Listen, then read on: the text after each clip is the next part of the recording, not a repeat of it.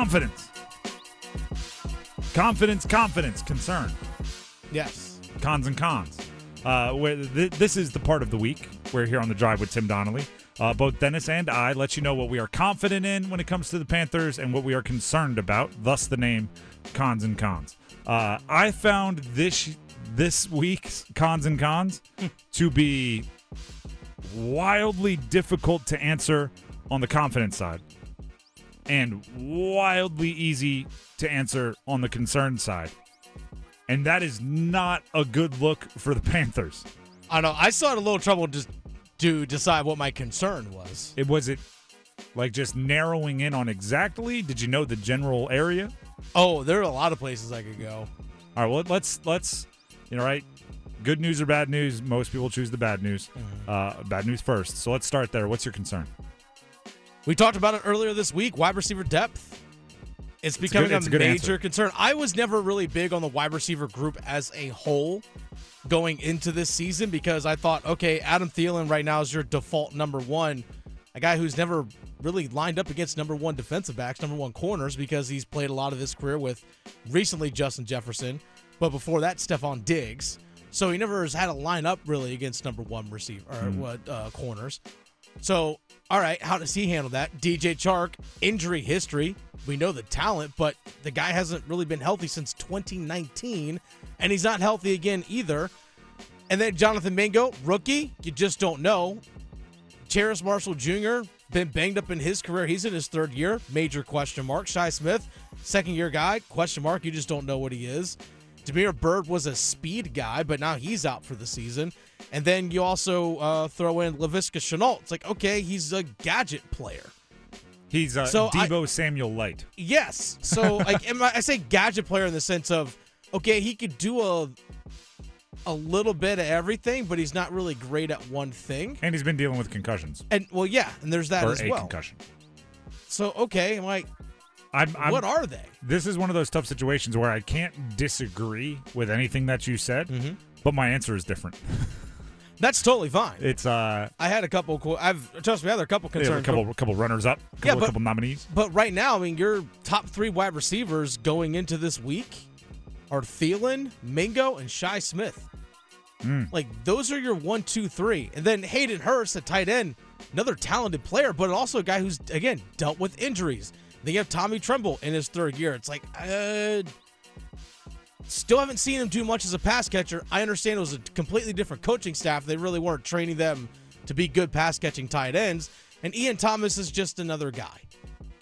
It's it's again, it's all all legitimate. The the thing I will say, and we said this yesterday, the day before, whenever we talk about the wide receivers. There, there is a world because of the nature of the the injuries they're dealing with. Uh, Shenault with the concussion protocol, uh, Terrace Marshall Jr. with the the back, uh, the hamstring from DJ Chark. Those three in particular are wildly unpredictable injuries. Hamstrings could be a week. Hamstrings could be six weeks. Two months. Uh, back injuries could be spasms, and you just kind of need to work them out, or they could be you need fusion surgery, and you're going to be talking like Tiger Woods. Uh, and and obviously concussion protocols we just know so little about that it's a it's a symptoms things, it's an evaluation thing, it's a self-reporting thing. So they could be back week one. They also could be gone for the first month. We really don't know. So uh, so that's kind of if you want to be glass half full. I'm also just going to look at like the the order of operations for my concern.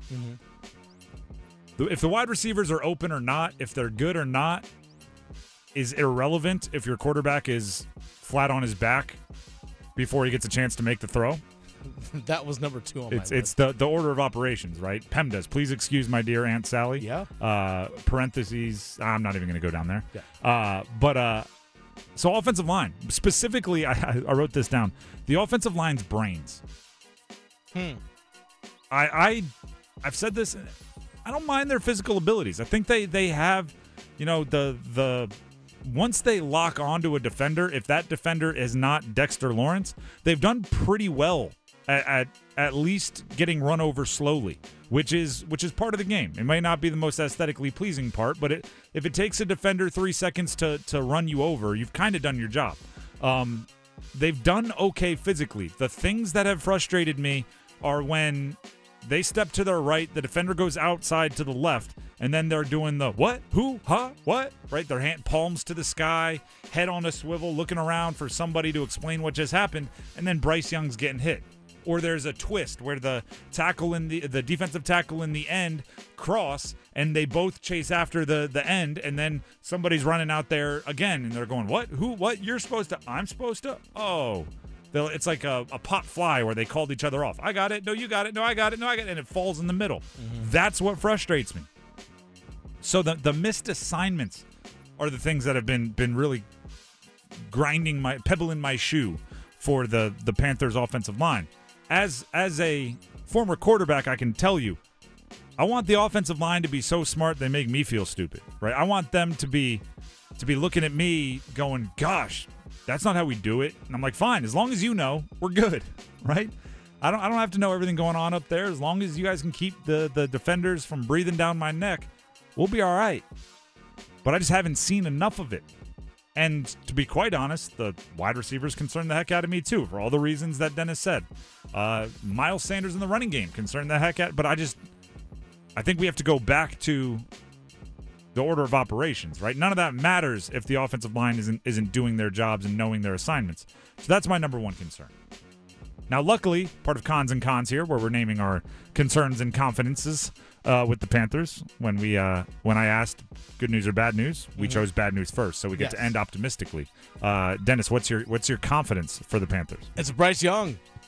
I was there last week. Yeah, the guy looks like the real deal. He looks as advertised. Look, I miss me with just the overall stat numbers and things like that. The guy does things that don't always show up on a mm-hmm. stat sheet. And the poise that he plays with, just the small stuff. Like you and I had talked about it earlier this week when I was sitting in for Adam Gold, was for example, when he had that play against the Giants where he slipped and fell down, he got right back up and started scrambling Yep. he immediately put his eyes downfield, like, okay, who's open? And I, he started directing traffic as opposed to just getting scatterbrained and panicked and just trying to take off and run. So the guy, from from what I've seen so far, has made good choice after good choice after good choice. You talk about like the mental acumen, all right, just like the the mental fortitude mm-hmm. to handle pressure. He has shown that. Granted, it's limited snaps. I totally get that. It's been five series, but he's still shown it, in my opinion.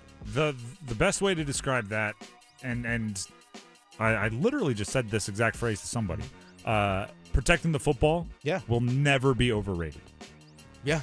right? It's it's Spot it- on. it, it's important and he's done that right? We've seen the other rookies make those whoopsies where the ball's going in the other direction in the preseason right? They're in the same situation he is new offenses new environments new teammates. He's protected the football in, in some some adverse situations. And i'd even go go as far to say this um, we'll look at a, uh, a former duke guy uh, daniel jones last year daniel jones threw 15 touchdowns he ran for 700 yards, whatever it is, but he is a quarterback in the NFL. He threw for 15 touchdowns, and that offseason, he signed a four year, $160 million contract.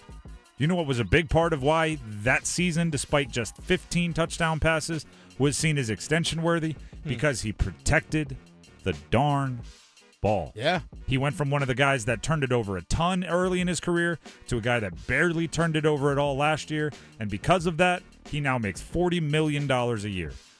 Learn from that, Bryce. Keep doing what you're doing. You might you might not have to throw 40 touchdown passes or 4,500 yards. You protect the football. It's a good way to, you know, another phrase. Ready for this coaching cliche? Yeah. Ball security is job security. Mm-hmm. If you don't turn the ball over, no one's taking your job.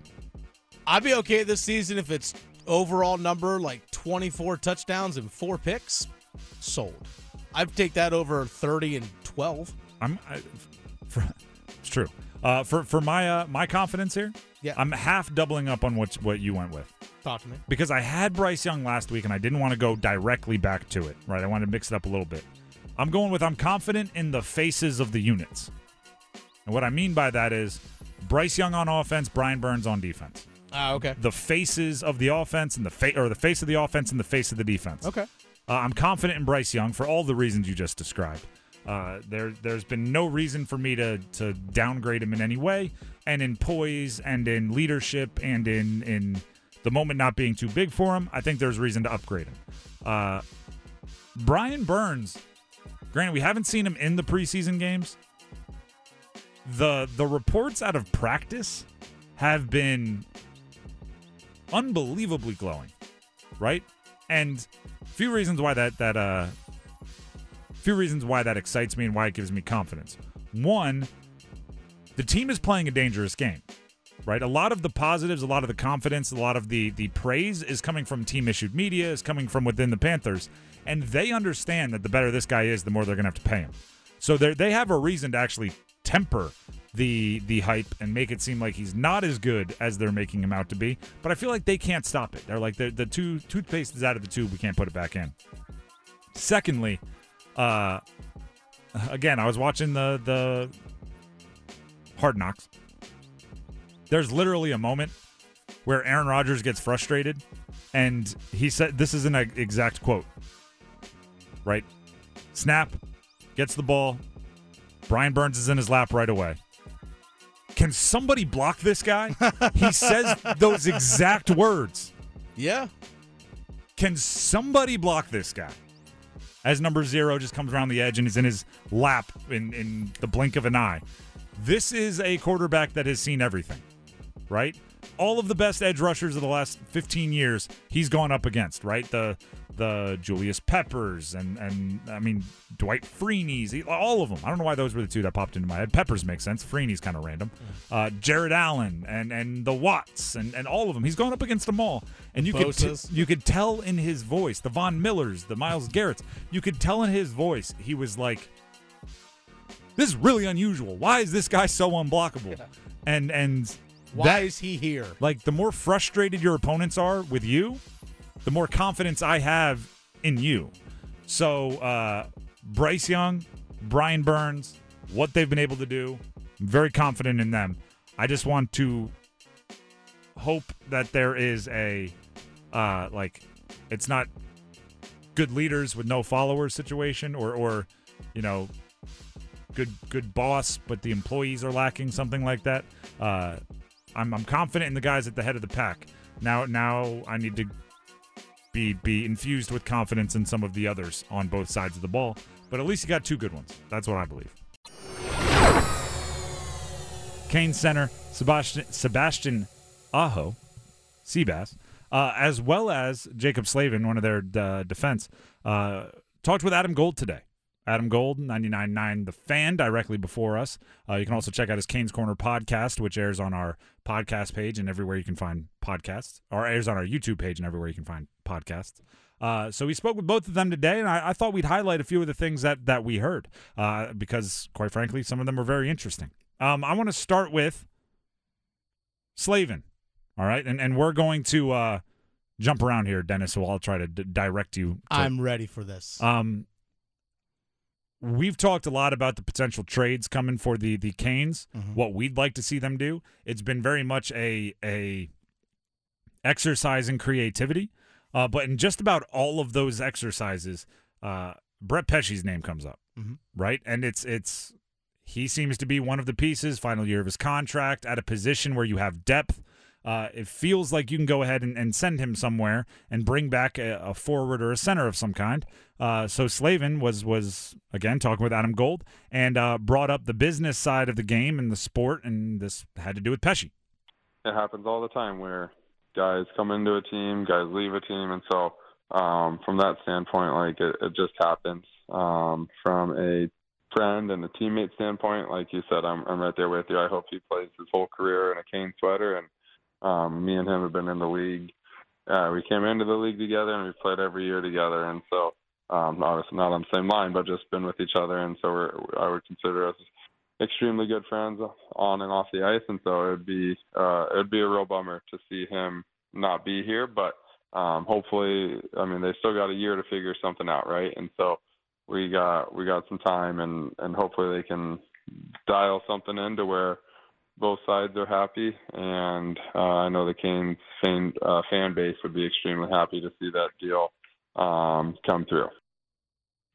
Here's the hard part: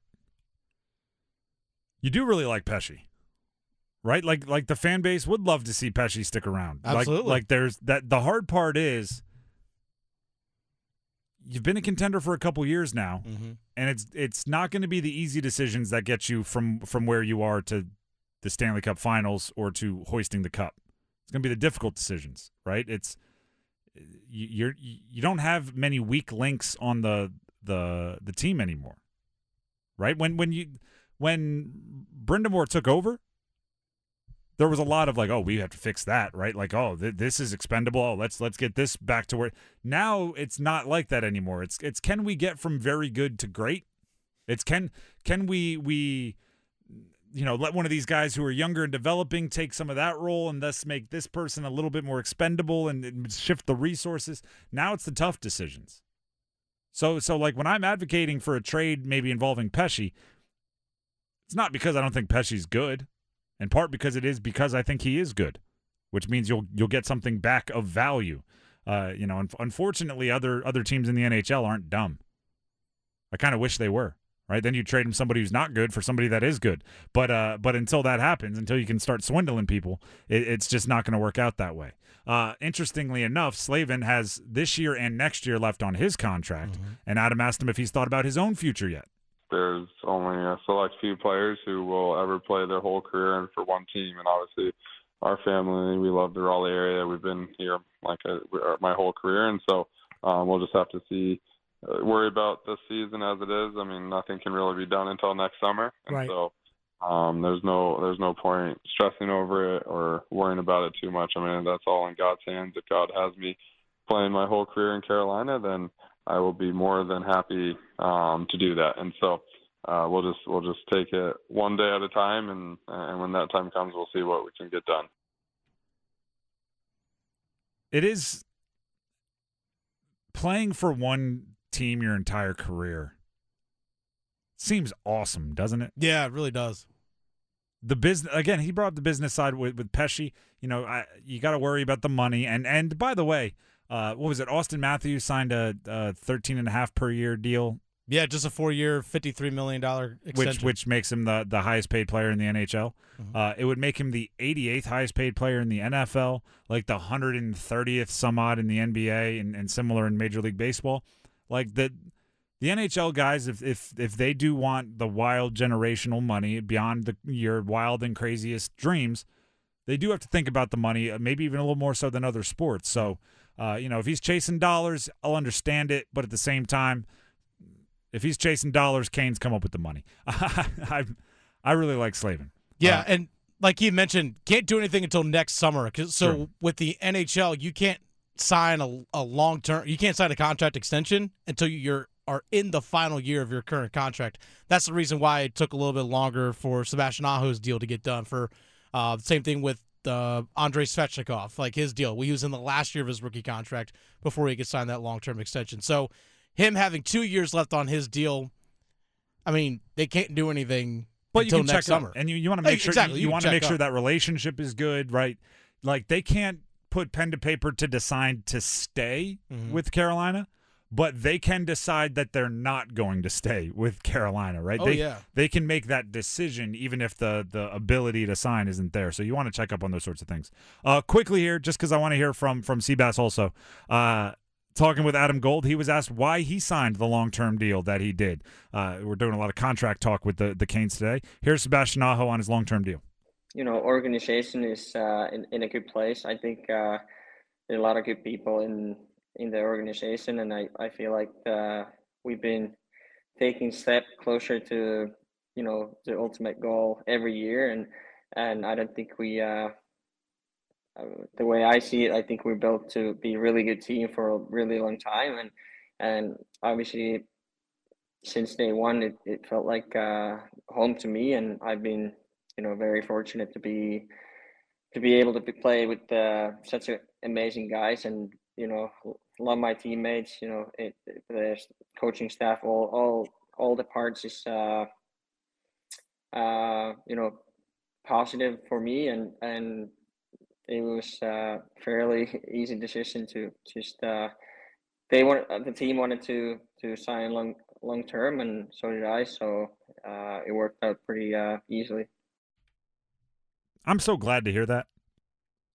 right from the outside, it seemed like it should be one of those deals where it's like the team obviously wants it, the player obviously wants it. Let's get in a room and see what numbers make sense for everybody. And then to hear him say, they wanted long term, I wanted long term. It was a quick decision. It was an obvious decision. It's like, good. That's what I hoped it was, right? I hoped, uh, you know, some negotiations have to be brutally honest, right? If a player's value in their brain is, is much bigger than what it actually is, the team has to bring them back down to size and say, well, no, you're not worth the same as X person on another team. Same can be true in the other direction, right? Hey, we want you to take a hometown discount. Player's agent has to go, no, listen, he's worth this much. You know it. We're going to. Co-. I like that that doesn't appear to have happened here. They're like, we really value you. He's like, I really value being here. Good. Let's find good value for both of us, which is what they did. It was a good contract.